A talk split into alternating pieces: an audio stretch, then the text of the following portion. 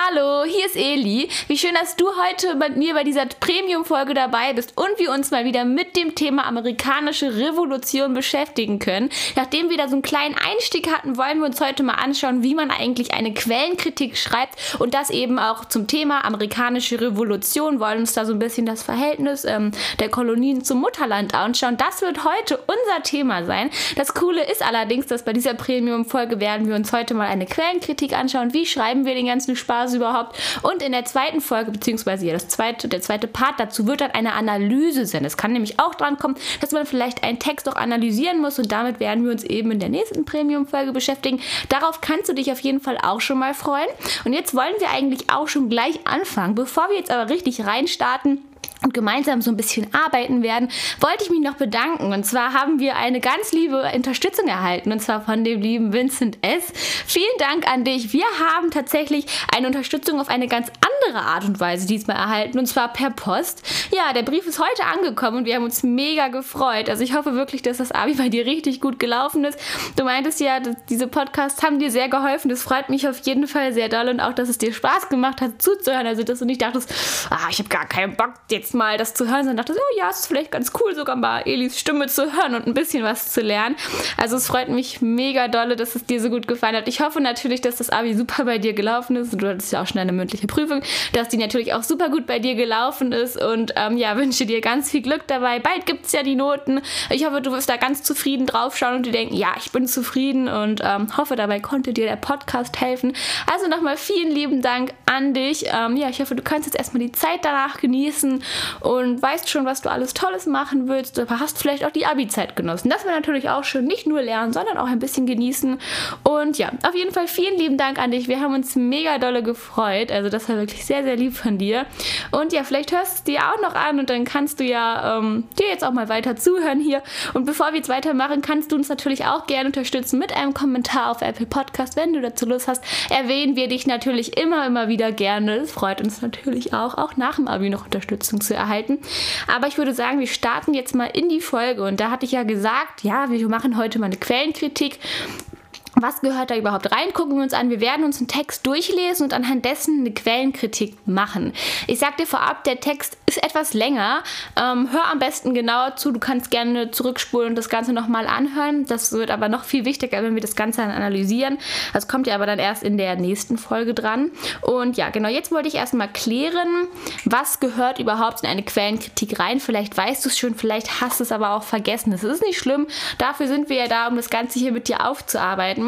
Und eine Quellenkritik schreibst du eigentlich immer zu Anfang in Geschichte. Wenn du einen Text bekommst, das ist sozusagen wie so eine Art Einleitung. Du schreibst den deutschen Einleitungssatz, dann schreibst du halt eben in Geschichte eine Quellenkritik und sagst eben, worum geht es da. Du ja, arbeitest diese Quelle sozusagen richtig auf, sagst erstmal, worum geht es da, was ist das Thema, wer ist der Autor und da merkst du schon, was ist eigentlich ganz wichtig. Es geht auf jeden Fall um die fünf Ws, wenn man das so sagen kann. Wer, warum, was, wann, wo. Das ist das Wichtigste und ähm, das muss eigentlich immer in eine Quellenkritik rein, also immer ganz, ganz, immer ho hoffentlich im Hintergrund behalten halten. Und bei wer ist natürlich gemeint der Autor. Wenn es da Zusatzinfos gibt, weiß ich nicht, dass der Autor irgendwie äh, ein berühmter Schriftsteller ist, dann hau das ruhig in die Quellenkritik rein. Das ist immer richtig gut. Das kommt auch gut beim Lehrer an. Dann warum? Also warum hat der Autor das in, ähm, geschrieben? Also ein bisschen die Intention rausarbeiten, aber auch der Adressat gehört dazu. Also an wen richtet sich diese Quelle überhaupt? Das ist eben auch ganz wichtig. Und dann was? Was ist überhaupt das Thema sozusagen? Was ist so ein bisschen der Inhalt? Wenn du das in einem Satz schreibst, ist es wirklich super, damit man eben weiß, ah, darum geht's, dann wann der Zeitpunkt, also wann wurde das eben geschrieben und dann noch der historische Kontext, also die Quelle wurde, weiß ich nicht, in dem und dem Jahr geschrieben, bei uns ist es jetzt 1726 und vielleicht fällt, müsste dir an dem Beispiel dann schon was irgendwas auffallen, zum Beispiel, ach ja, das Jahr, hm, ja, das erinnert mich ja an die amerikanische Revolution. Oder sowas zum Beispiel, also dass du da auf jeden Fall immer so ein bisschen historischen Kontext weißt, was war gerade in diesem Moment, in dem diese Quelle verfasst wurde, ähm, die du gerade vorliegen hast, was da war da überhaupt los. Wenn du da so ein bisschen was sagen kannst, historischer Kontext ist schon super, super. Und dann wo, also der Entstehungsort beispielsweise, wenn das angegeben ist, dann natürlich auch den Entstehungsort. Also ganz wichtig, wer, Autor, warum, Intention, Adressat, was ist das Thema natürlich, wann, also der Zeitpunkt, wann wurde das verfasst und wo. Also wo ist der Entstehungsort dieser Quelle gewesen. Und ganz wichtig, macht dir da wirklich nicht zu viel Stress. Uns wurde immer gesagt, eine halbe Seite reicht völlig aus für so eine Quellenkritik. Du musst es nicht drei Seiten machen, das ist wirklich wie so eine Art Einleitung, wenn man das mal so sagen kann, die vorneweg steht, ist eigentlich immer die erste Aufgabe in Geschichte, weshalb sie auch so unfassbar wichtig ist. Da kann man wirklich Punkte sammeln. Schreib aber nicht viel zu lang. Also uns wurde auch immer gesagt, kurz und knackig, das ist viel besser als irgendwie zehnmal ausschweifen. Deswegen, das ist auf jeden Fall ganz, ganz wichtig. Ich hoffe, das Ganze ist ganz gut bei dir angekommen. Vielleicht kannst du ja auch nochmal mitschreiben oder so, aber ich denke, so eine Quellenkritik, wenn du dir wirklich die 5 Bs einprägst, dann weißt du eigentlich auch schon, was da Wichtiges rein muss. Und jetzt wollen wir uns doch natürlich mal unserem wunderschönen ja, Blättchen widmen, was ich hier vor mir liegen habe, was ich dir gleich vorlesen werde. Ähm, wie gesagt, es ist etwas länger, ähm, wollen wir uns aber trotzdem mal anschauen und es ist tatsächlich so, dass die Quelle ähm, ja natürlich auch ähm, so ein paar Zusatzinfos hat, die ich auch vorlesen werde. Das gehört ja auch immer dazu, denn aus den Zusatzinfos, die meistens über einer Quelle stehen, kannst du unfassbar viel rausziehen.